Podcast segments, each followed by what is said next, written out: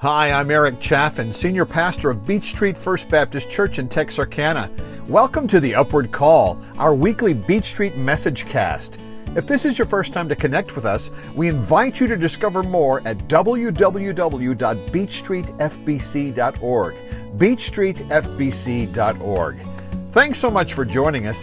We pray that today's message will inspire and challenge you as God speaks to you through His Word.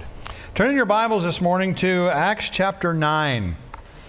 Acts chapter 9. Today's message Principles for Perceiving God's Plan for People. That's a mouthful. Principles for perceiving God's plan for people. Yes, I'm a freak when it comes to alliteration. That's why the title has a preponderance of P's. Principles for perceiving God's plan for people. George W. Truett was the pastor of First Baptist Church, Dallas, Texas, from 1897 until 1944, 47 years. Also served a term as the president of the Southern Baptist Convention.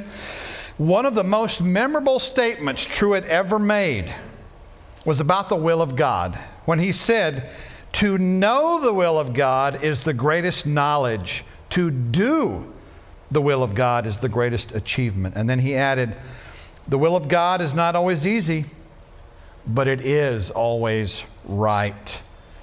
Dr. Truett died in July 1944. At his funeral, he could be seen in his casket where he held an open New Testament in his left hand, and the index finger on his right hand actually pointed to Matthew chapter 6, verse 10 Thy will be done. It was really the motto of his life, and it really ought to be the motto of our lives, too. Now, before we dive into uh, Acts chapter 9, let me give you just a touch of context here. This passage we're about to read, Jesus reveals himself to Saul on the Damascus Road. He also reveals his plans for Saul to a believer named Ananias, both through visions.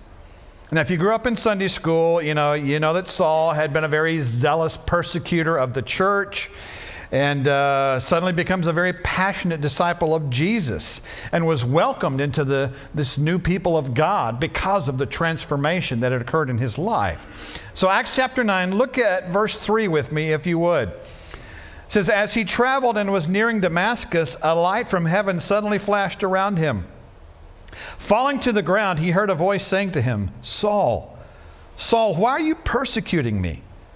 Who are you, Lord? Saul said. I am Jesus, the one you are persecuting, he replied. But get up and go into the city, and you will be told what you must do. Or as the uh, New King James translation renders that uh, verse, verse 6, it says, He trembling and astonished said, Lord, what do you want me to do? And then the Lord said to him, Arise and go into the city, and you will be told what you must do. The late Adrian Rogers once said that every believer should be walking in 3D spirituality, meaning that your great desire should be to know the will of God. Your great delight should be to do the will of God because your great danger is to refuse the will of God. So, what are some of the misconceptions about knowing and doing the will of God that people have? Well, the aforementioned uh, Dr. Adrian Rogers actually came up with six myths with regard to knowing God's will. First of all, is the map myth. The map myth that God's going to give you a detailed roadmap to the future. Now, God is the ultimate long range planner, but He only gives you details about your future on a need to know basis. And right now, you don't need to know them all. In fact, if you think about it, if he were to reveal, reveal, everything about our future at once, it would probably overwhelm us. Our brains would short circuit. There's the map myth, there's the misery myth. Oh, that if I do the will of God, it's going to be painful. You know, like, like God is some kind of, you know, celestial killjoy. Well, no. There's the missionary myth, you know, that God's will is only for certain types of people, like pastors or missionaries, but not everybody else. Folks, God has a will and a plan for each and every one of us. And when you think about it, we are all missionaries. We are all ministers of the gospel of Christ. There's also the miracle myth. You know, the, the idea that there must be something very dramatic that takes place, something miraculous in order for us to discern God's will. Like, uh, well, like earthquakes with Elijah in uh, 1 Kings chapter 19, uh, the burning bush with Moses in Exodus chapter 3, the dewy fleece with Gideon in uh, Judges chapter 6. The miracle myth, there's the missed it myth. Oh, I missed out. Yeah, God had a plan for me when I was young, but I didn't follow him, so really it's too late. Yeah, that's wrong. If you've wasted the years, God can still give you a fresh start. You know, back in the early days of the whole GPS device thing, they had the Garmin and the TomTom. Anytime you made a wrong turn, you remember what it would say? Recalculating. Yeah, God can recalculate. If He placed a call on your life, it is not too late to follow. Or to borrow a thought from Joel 2:25, I will restore to you the years that the swarming locust has eaten. So that's the missed it myth. There is the mystery myth. You know, that God's will is supposed to be some sort of mystery, and we're meant to spend our entire lives trying to sort it all out, trying to discover what it all means. Folks, God wants us to know and to do His will. And so there's a couple of big questions I want us to ask this morning. And the first one we borrow from Saul.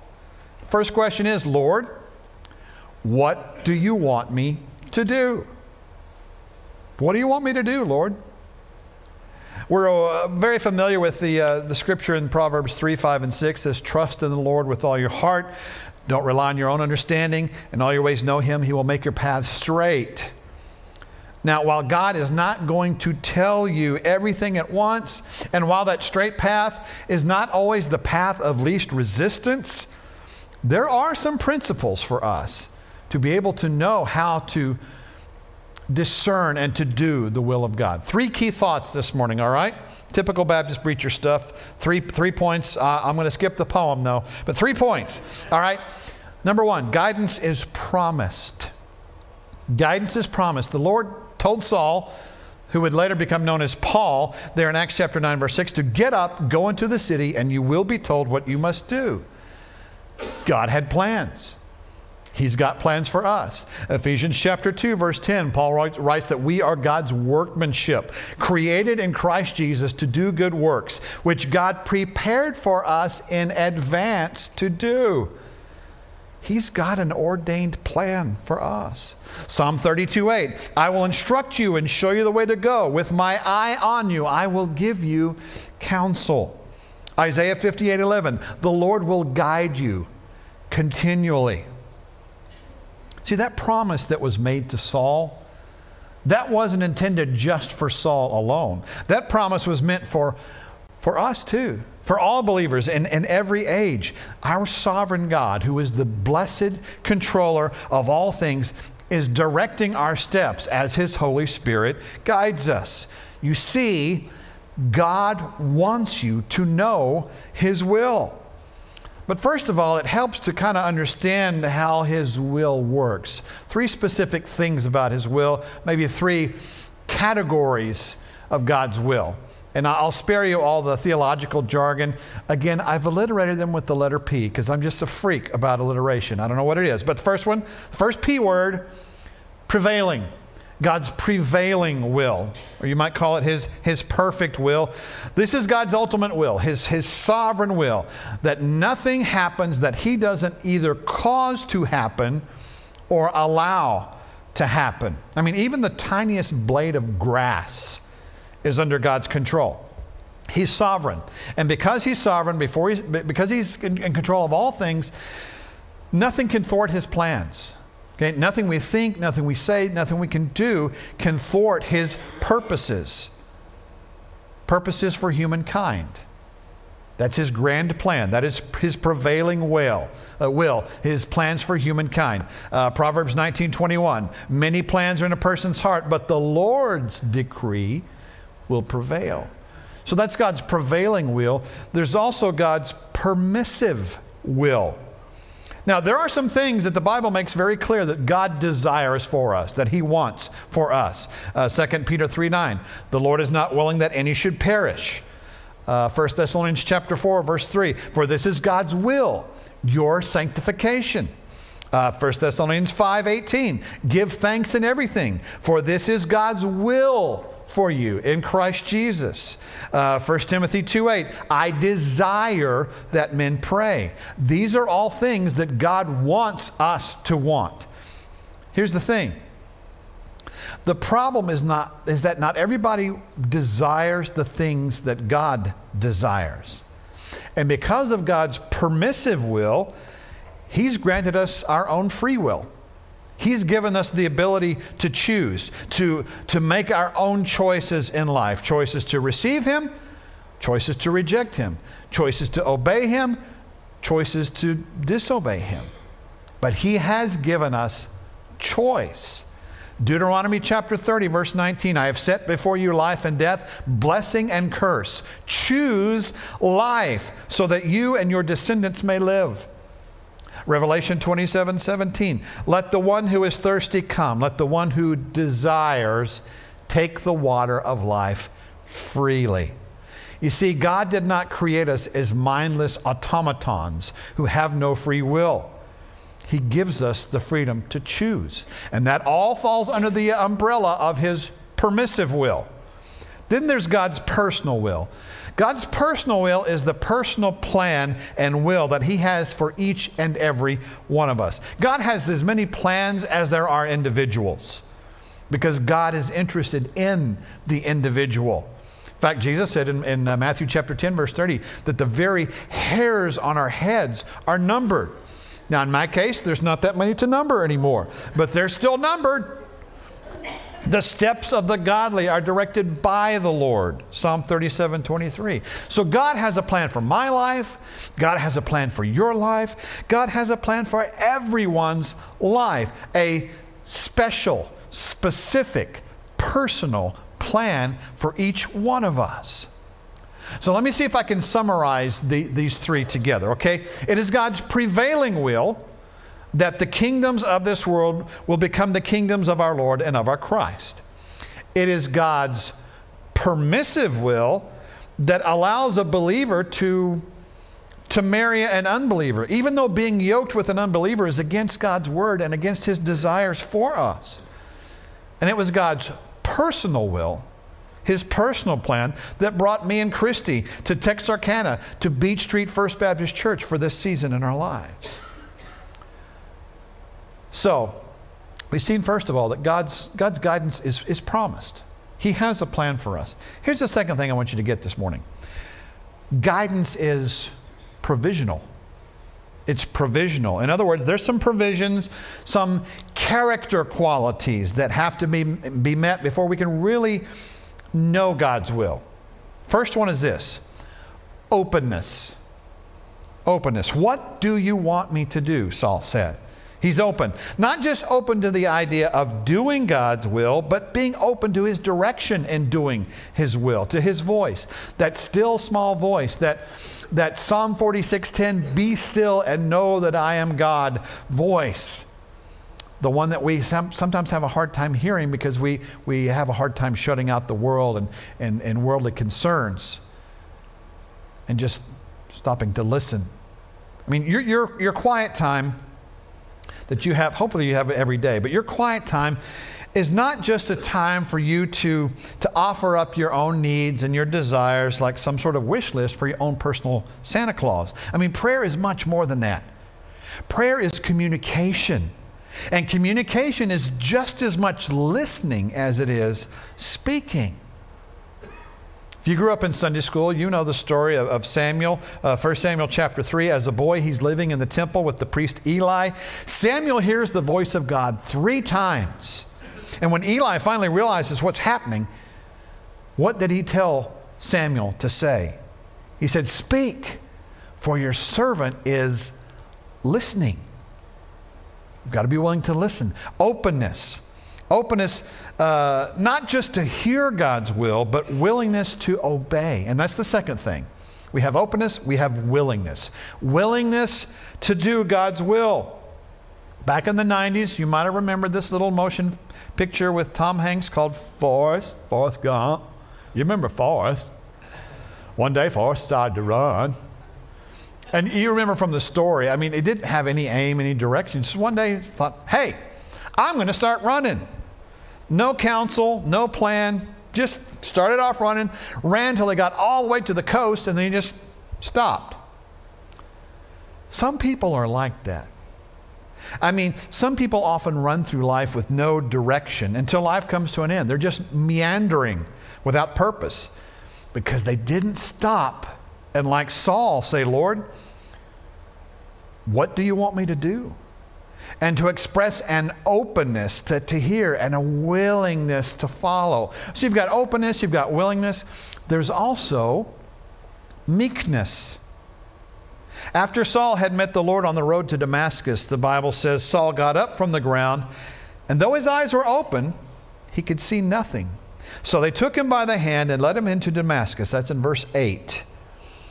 It's obvious that this once proud, um, I mean, we could probably even go so far as say arrogant. This once arrogant Pharisee was now very meek in spirit. I mean, he, was, he had been blinded by this encounter.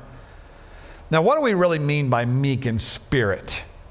I mean, what I'm really talking about here is, is a type of humility, you know, being stripped of our pride, yielding to the leadership and to the strength of the Holy Spirit. Or one way you might describe it is a, a teachable and broken spirit.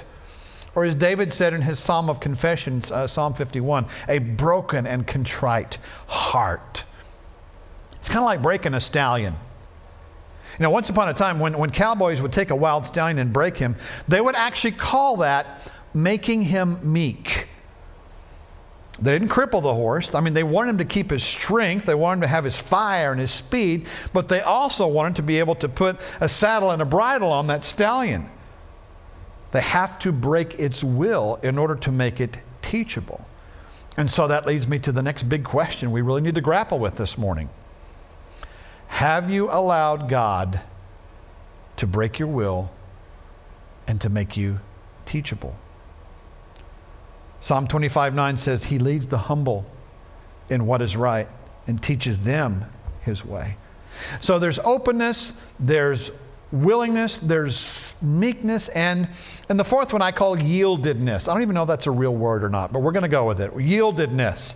It's not enough to just know the will of God, not enough to hear God. You've got to say, Lord, I am ready. I am ready to do your will. I mean, yieldedness is a determination that I'm going to do God's will, not trying to fit God into some sort of box of our own making, you know, are forcing Him to conform to our will and our wishes. I mean, it's not enough to hear God. We've got to be ready to say, Command me, Lord. I am ready to do your will, not mine. Jesus, just like Jesus said in, in Gethsemane, not my will, but your will be done. Now, when you read this entire narrative of Saul's conversion here in Acts chapter 9, you come to understand it wasn't just Saul who was yielded here. God also directed a guy named Ananias in Damascus to instruct Saul. And when Saul arrives there, Ananias tells him in verse 17, Brother Saul, the Lord Jesus, who appeared to you on that road you were traveling, has sent me so that you may regain your sight and be filled with the Holy Spirit. Now, to read this story is to see this proud Pharisee, Saul, now yield to instructions from this little known disciple of Jesus, this guy Ananias. That's yieldedness.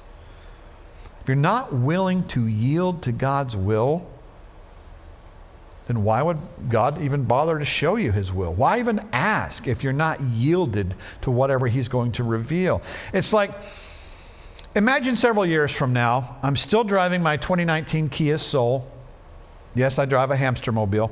But uh, it's gotten all beat up. It's got, you know, several hundred thousand miles on it. The tires are flat. There's no coolant in the radiator. There's no oil in the crankcase. But I push it up to the neighborhood gas station and say, fill her up. Now, what's going to be the uh, first response? They're going to say, you moron, we haven't had full service in 50 years. Gas it up yourself. After that, though, what are they going to say? They're going to say, why? you know, what for? Or to use good Southern grammar, how come? You see, we often say to God, Fill me up, God. And his response is, How come? You know, what for? You still haven't yielded to my will.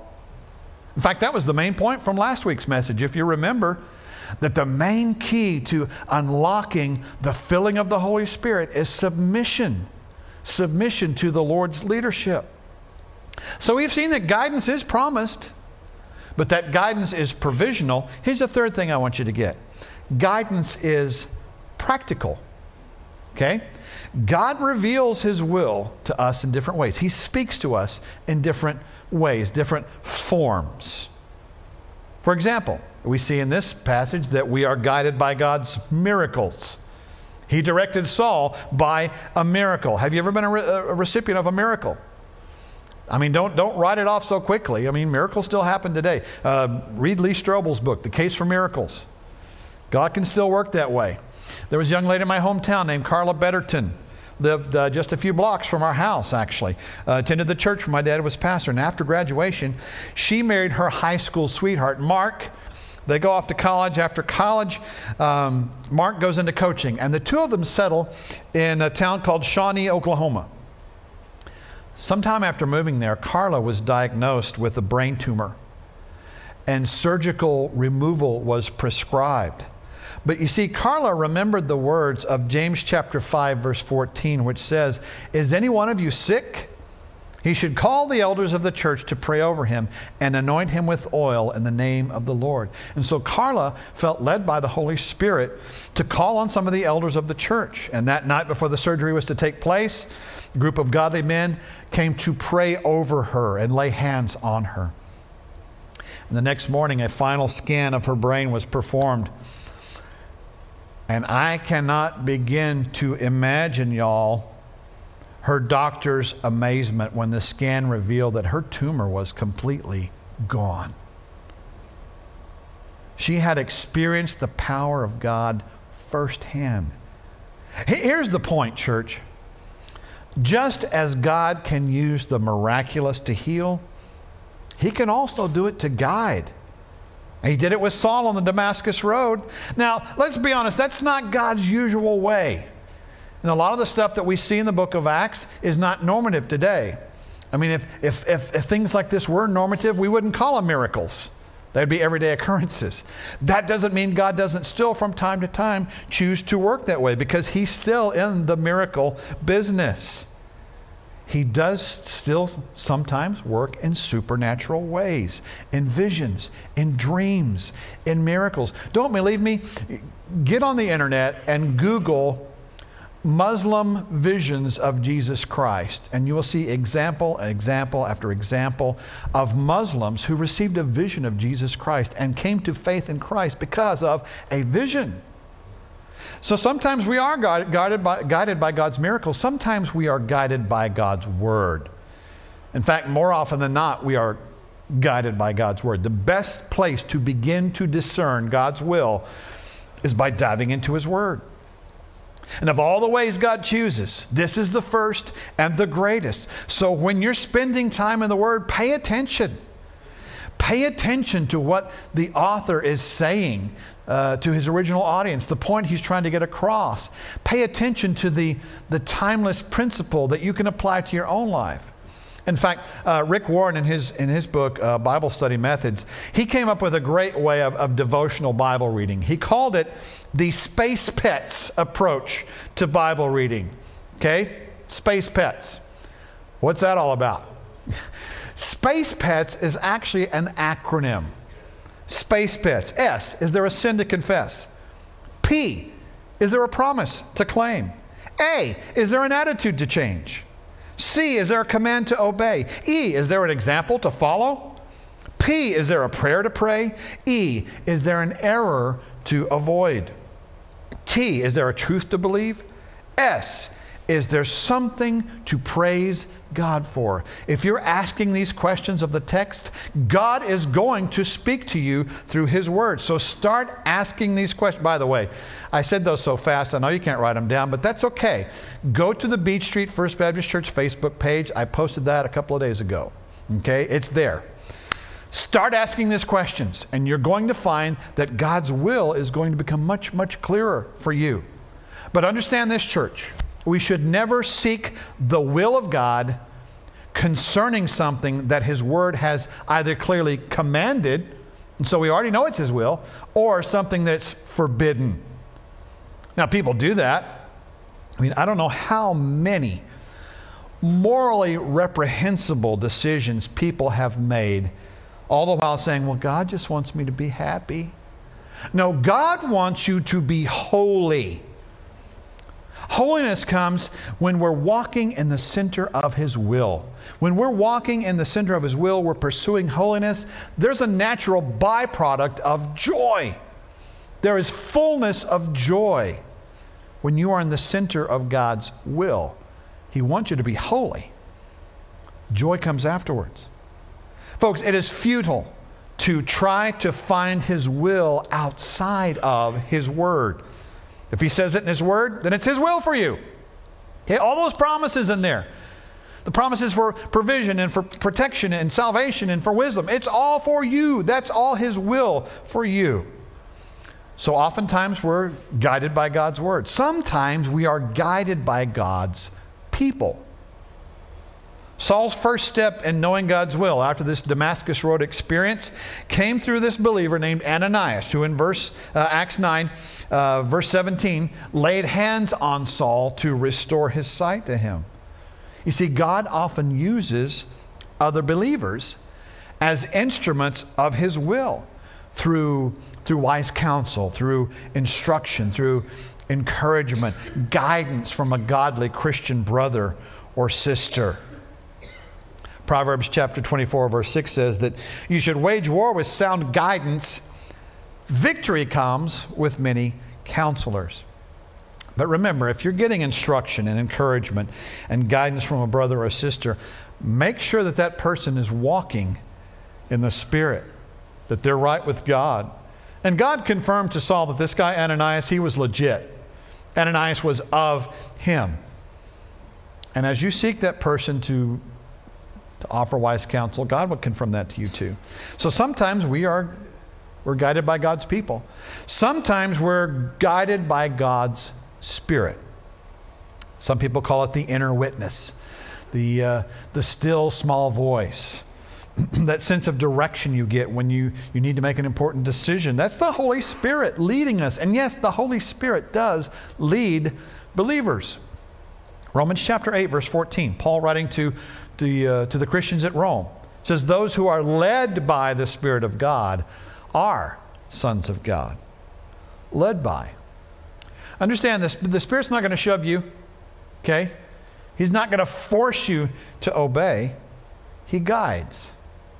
And as you continue to walk in His will, what happens is He begins to implant His desires within you. Psalm 37 4 says, Delight yourself in the Lord, and he will give you the desires of your heart. But that word give in the Hebrew, nathan, it often is translated as a point or a sign. If I am making God my sole source of delight, if my delight is in him, he's going to change the way I think. He is going to implant his desires within me. His desires become my desire. In short, God changes your wanter. Okay, that's not a real word, but God changes your wanter. He changes your desires. Now, church, you're going to meet people from time to time. There's a lot of people in churches today who are just absolutely on fire to do something great for the kingdom of God. And they are so zealous about their faith, but they're not led. I mean, they're too busy serving God to actually listen to the Holy Spirit. Okay, now, uh, don't misunderstand what I'm saying, church. I am not telling you not to serve. Quite the contrary. We need servants here at Beech Street First Baptist Church. We need you to be active in the ministry of the Lord. I'm telling you that when you serve, serve according to the Spirit's leadership. Take time to seek His heart. Say, God, what do you want me to be doing here at Beech Street? How do you want me to serve? What ministry do you have in store for me? And so maybe you know people in the church who are doing everything they can. They serve on the building and grounds committee, they teach a Sunday school class, they drive a church bus, they go with the youth on uh, on trips to be sponsors for youth camp. I mean, they work in the food pantry. Uh, they change dirty diapers in the church nursery. I mean, well, speaking of dirty diapers, Evangelist Scott Kemp once said, Some people do and do and do and do, and that's all it really is. We get so caught up in our works that we don't sit still long enough to actually hear a word from God.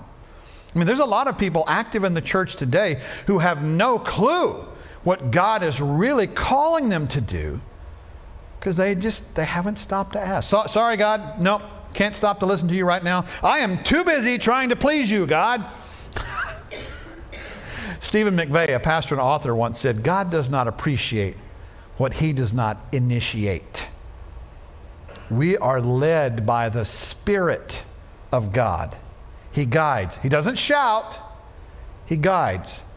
So remember that still small voice of guidance. You really want to please Him? Listen. Listen. Trust. And when He tells you what His will for you is, obey. Follow His Spirit. Follow His lead as the Spirit bears witness with your spirit. All right, let's move on. Here's another thing that guides us we are guided by God's wisdom. Now, in Saul's case, wasn't long after his conversion before he began to preach Christ in the synagogue. This former hater of Christianity, this guy who had persecuted the church, began to preach with supernatural wisdom.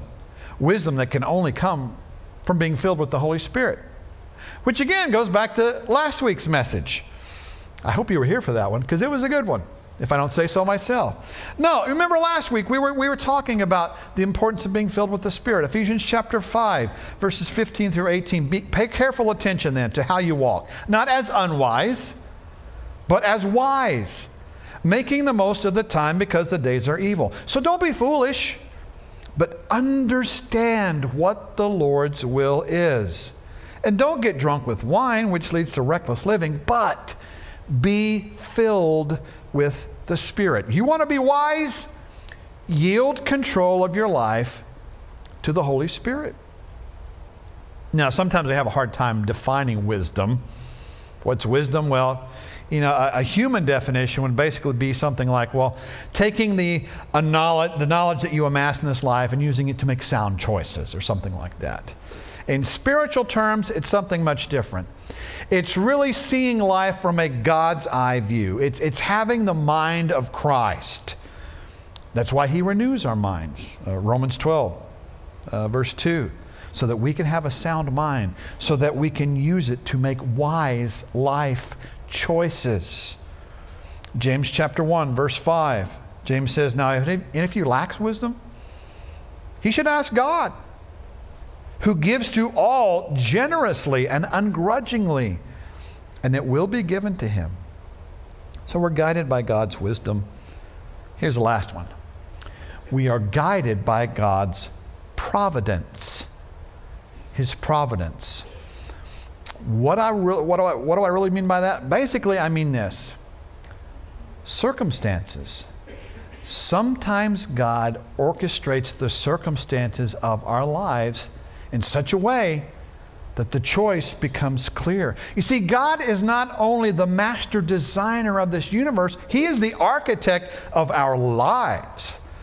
This is the God who watches over the affairs of his people in a providential way. And you see a great example of that right here in Acts chapter 9. A little further down the way there, uh, verses 23 through 25, we find that many of the Jews, when they found out that Saul had converted to Christianity, they were plotting to kill him.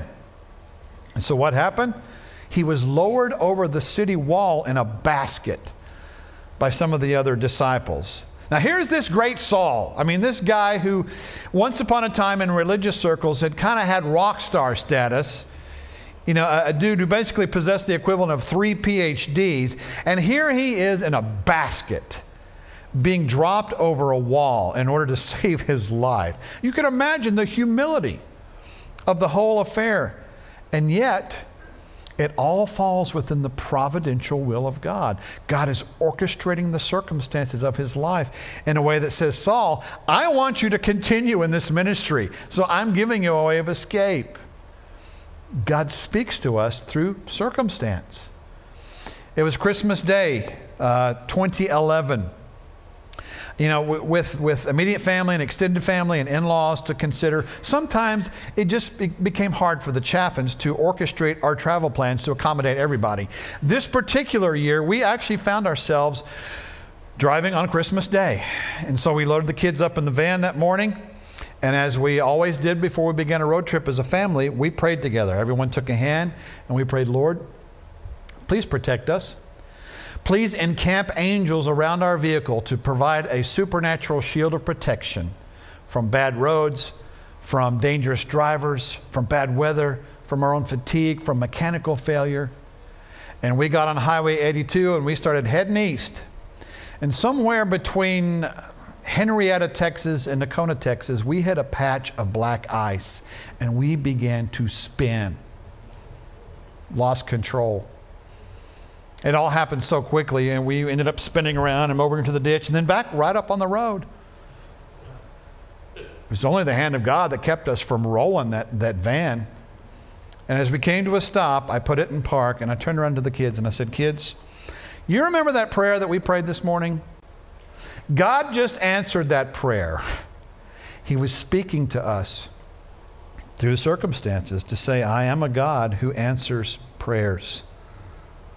Listen, church, God is not always going to reveal his will to you with this, this, this big, ginormous neon sign that drops out of heaven, you know, with glowing letters that says, Do this.